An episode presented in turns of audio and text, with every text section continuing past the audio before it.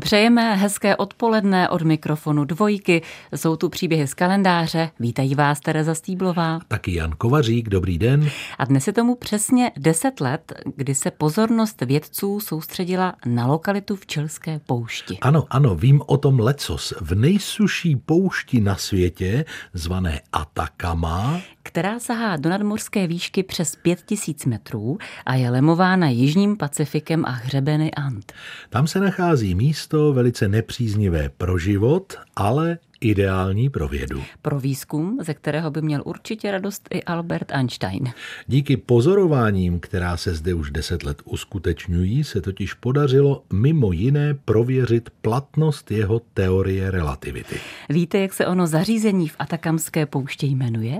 Zkratka, kterou se označuje, je totožná s jedním ženským jménem. To je první indicie. A já předávám ještě další dvě do nápovědy a těmi jsou černá díra a sluneční erupce. Tak přemýšlejte, po písničce přijde jako vždycky rozluštění naší úvodní hádanky.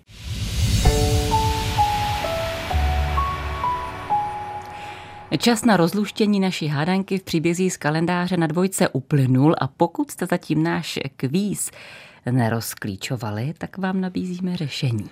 Tématem dnešního příběhu z kalendáře je slovo na čtyři písmena, to je zadání pro milovníky křížovek, a to slovo zní Alma. V našem případě ovšem nejde o ženské jméno, ale o zkratku složenou z počátečních písmen slov Atacama Large Millimeter Array. Což se dá přeložit jako atakamská velká milimetrová anténní soustava. velká a milimetrová, to si trošku odporuje. Překvapím tě vůbec ne. Alma je velká co do rozlohy a počtu svých teleskopů. Je to největší pozemská observatoř pro pozorování vesmíru. No a proč se tedy ale Almě říká milimetrová? Já to vysvětlím. Milimetrová a dokonce i submilimetrová alma svými anténami registruje záření o velmi malých vlnových délkách. Mm-hmm. Nevyužívá tedy optické dalekohledy, kterými se pozoruje viditelné záření velkých dálek, nýbrž radioteleskopy, které umí zachytit záření milimetrových a kratších vlnových délek. Tohle záření z kosmu ale běžně pohlcuje atmosféra a v ní obsažená vodní pára, takže do kopulí většiny hvězdáren v Evropě by zřejmě vůbec nedorazilo. Aha, proto je Alma umístěna v Andách? Ano, byla vybudována ve výšce 5040 metrů nad mořem, kde už je jen tenká vrstva atmosféry a rádiové vlny z vesmíru spolehlivě doputují k teleskopům. Náhorní planina v Atakamské poušti nese název Čachnan Tor, což v místním jazyce znamená místo pro pozorování. Hmm, jak se zdá, i původní obyvatelé Ant odtud rádi pozorovali hvězdy.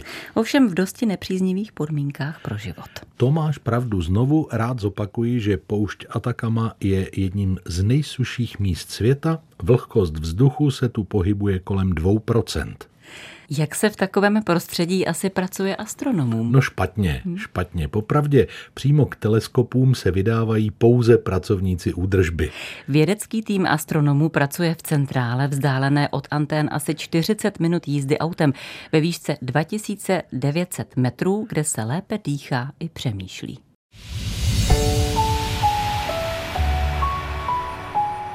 V úvodu dnešních příběhů z kalendáře na dvojce jsme si řekli, že vesmírná observatoř Alma byla kvůli skvělým podmínkám pro pozorování umístěna do nadmorské výšky asi 5040 metrů.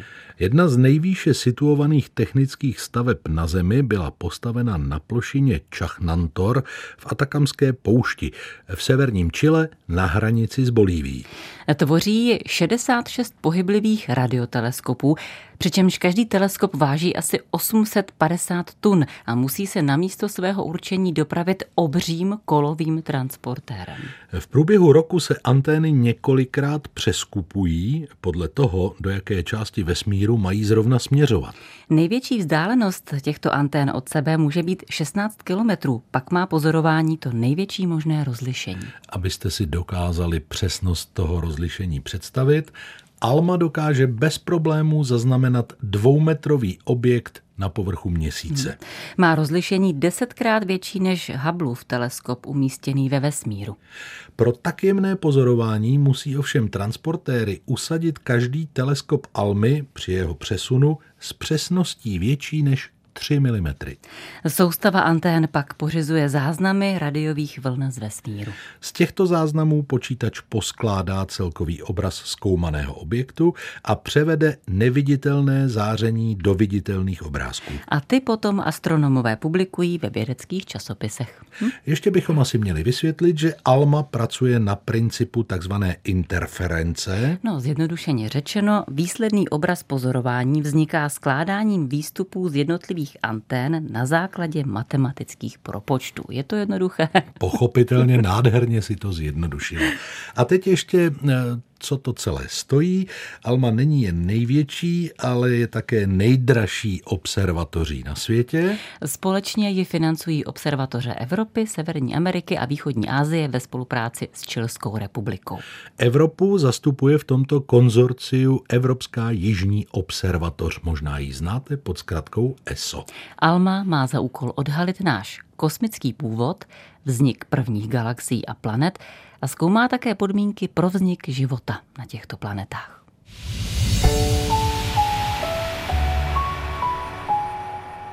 Na dvojce v příbězích z kalendáře se dnes, aniž byste to možná doteď tušili, zabýváme radioastronomií. Je to velmi mladý vědecký obor, ovšem prudce se rozvíjí. Důkazem toho ostatně také observatoř ALMA, díky které se každý rok dozvídáme převratné poznatky o těch nejvzdálenějších galaxiích, ale i o Slunci. Pro nás je zajímavé, že u samého zrodu radioastronomie stál Karel Jansky, americký radioinženýr s českými kořeny. Nejprve zkoumal signály, které narušovaly telefonické hovory přenášené radiovými vlnami přes oceán.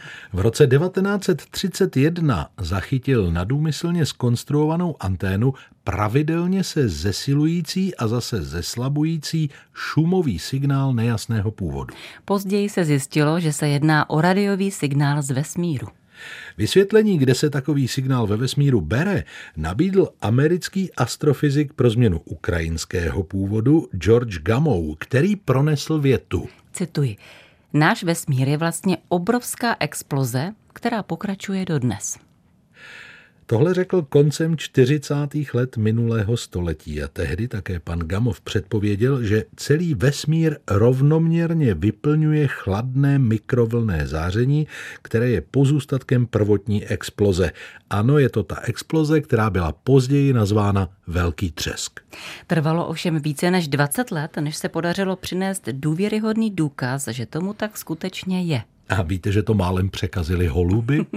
V roce 1964 dva vědci z Belových laboratoří v New Jersey. Mimochodem, to jsou ty laboratoře, ve kterých dříve pracoval i Karl Jansky. Ano. Sledovali radioteleskopem vlny z vesmírného prostoru, o kterých se domnívali, že by mohly být pozůstatkem po prvotní vesmírné explozi. Radost z bádání jim ovšem zkazilo zjištění, že tento šum možná nepochází z hlubin kosmu, protože citlivý povrch jejich antény znečistil jeden holubý pár, který zde zahnízdil. No, nezbývalo, než se holubu zbavit a teleskop řádně vyčistit. Nicméně dalším zkoumáním se přece jen potvrdilo, že signál nevzniká působením, promiňte, holubího trusu, ale že k nám opravdu přichází z hlubokého vesmíru. Až od dnešních příběhů z kalendáře na dvojce vím, kde je místo pro nejlepší pozorování hvězd. Není to moc romantické, je to docela suché místo, vysoko položené, nachází se na Atakamské poušti a jmenuje se Čachnantor, což je vlastně v překladu skutečně místo pro pozorování a je ve výšce více než 5000 metrů nad mořem. Právě tady proto lidé postavili 660 obřích teleskopů a za pomoci kolového transportéru těmito drobečky o váze 850 tun na každého posunují na veliké vzdálenosti.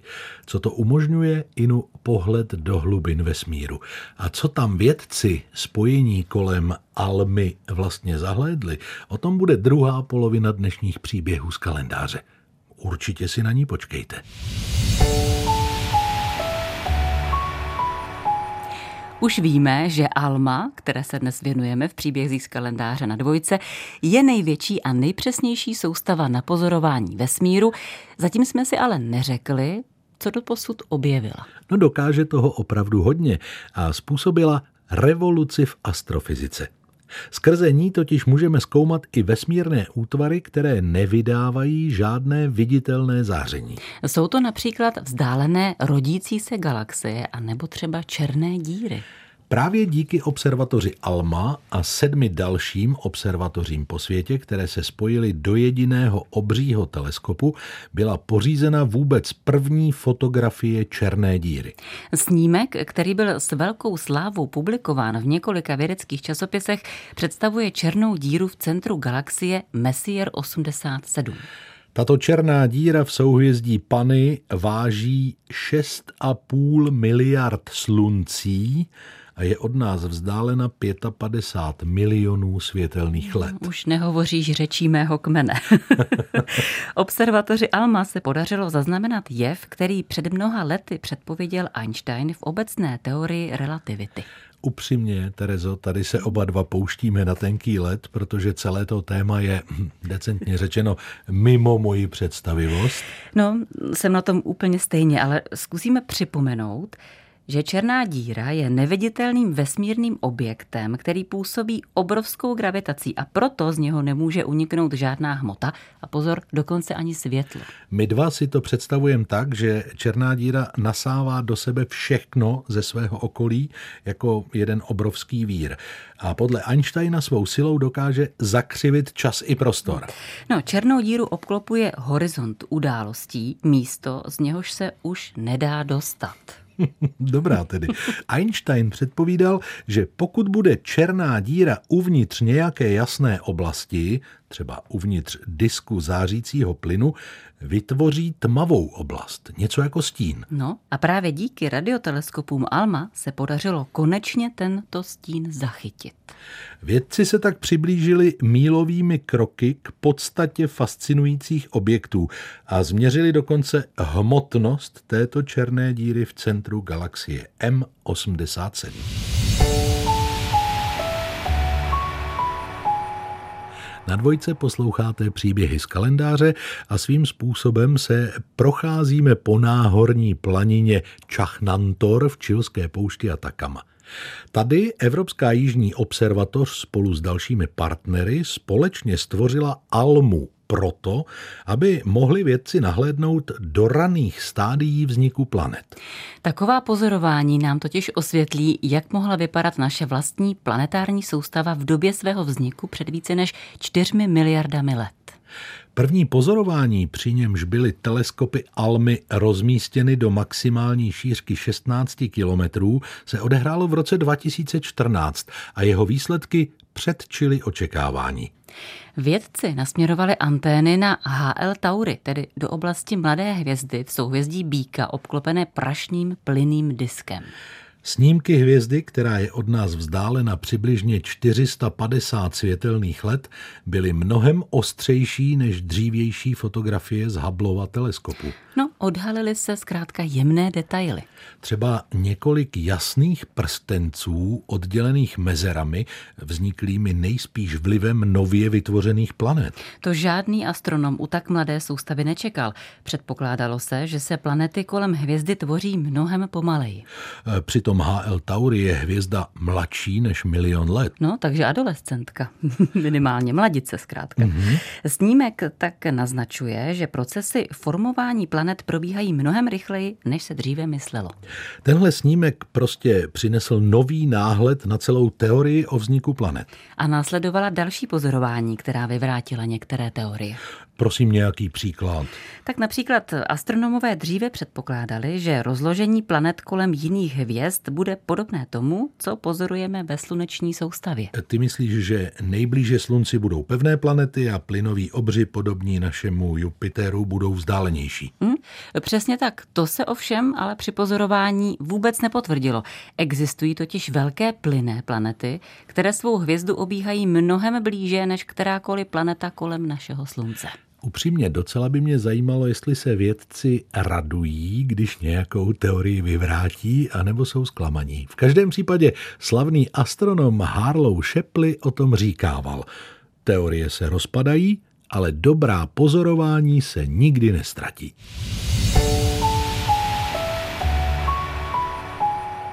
V úvodu dnešního povídání o astronomické observatoři Almě jsme si připomněli, že zakladatelem oboru, který zkoumá neviditelné rádiové záření z vesmíru, byl inženýr českého původu Karel Jansky. Možná ale není příliš známo, že se v radioastronomii, včetně mezinárodního projektu ALMA, i dnes významnou měrou uplatňují čeští astronomové. Vědci z Astronomického ústavu v Ondřejově přispěli k tomu, že se na Almě pozoruje také slunce.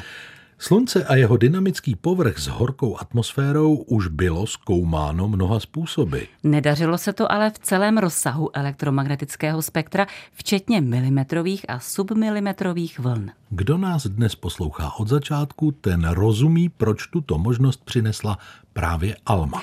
Jelikož Slunce je více než miliardkrát jasnější než slabé objekty, které Alma běžně sleduje, musely být antény radioteleskopů speciálně upraveny.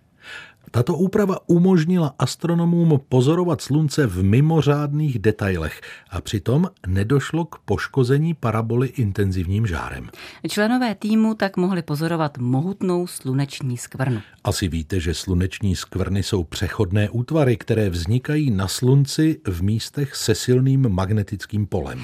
Jejich teplota je nižší než v okolní atmosféře a proto jsou tyto oblasti tmavší. No a čeští vědci vymysleli program a metody metodiku, jak s použitím radioteleskopu ALMA přispět k pochopení tepelné dynamiky Slunce.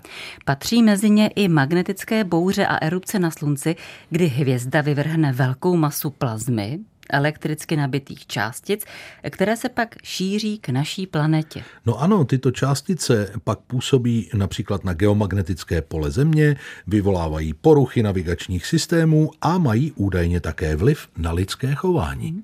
Výzkum Slunce, který díky Almě přináší nové poznatky, nám třeba do budoucna umožní předcházet negativním vlivům životadárné i ničivé hvězdy.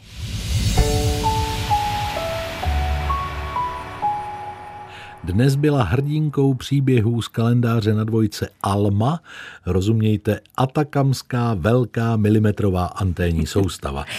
Zařízení složené ze 660 parabol umístěné na náhorní plošině Ant v Chile zaznamenává milimetrové i kratší záření z vesmíru. Sleduje pro nás nejvzdálenější a slabě zářící galaxie, chladný vesmírný prach i mlhoviny. Ale také vznik hvězd, planetárních soustav anebo tělesa ve sluneční soustavě a také samotné slunce.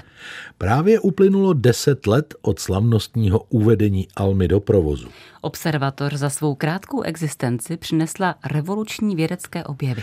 A my rádi na závěr zdůrazníme, že se na nich podíleli i čeští astronomové, kteří náleží mezi světovou špičku. A zakončíme to dnešní povídání citátem. Poklady skryté na nebi jsou tak bohaté, že lidská mysl nebude nikdy trpět nedostatkem duševní potravy. Řekl už v 17. století astronom Johannes Kepler. Myslím, že stále nové objevy a pozorování vesmíru takovými přístroji, jakým je Alma, nás pouze utvrzují v tom, že se pan Kepler nemýlil. No a protože je tam tolik k objevování, tak bych navrhoval zůstat ve vesmíru i zítra. I ve vědě, protože to je široké pole působnosti mm-hmm. a je tam mnoho osobností, o kterých bychom si mohli popovídat. Náš zítřejší protagonista je jednou z nejzářivějších osobností moderní vědy. Bohužel musím vlastně o něm mluvit už v minulém čase. Jeho pronikavý intelekt a talent šokovali už jeho spolužáky, když byl ještě student. Tak, víc zatím prozrazovat nebudeme, podrobnosti čekejte zítra. Naschledanou. thank you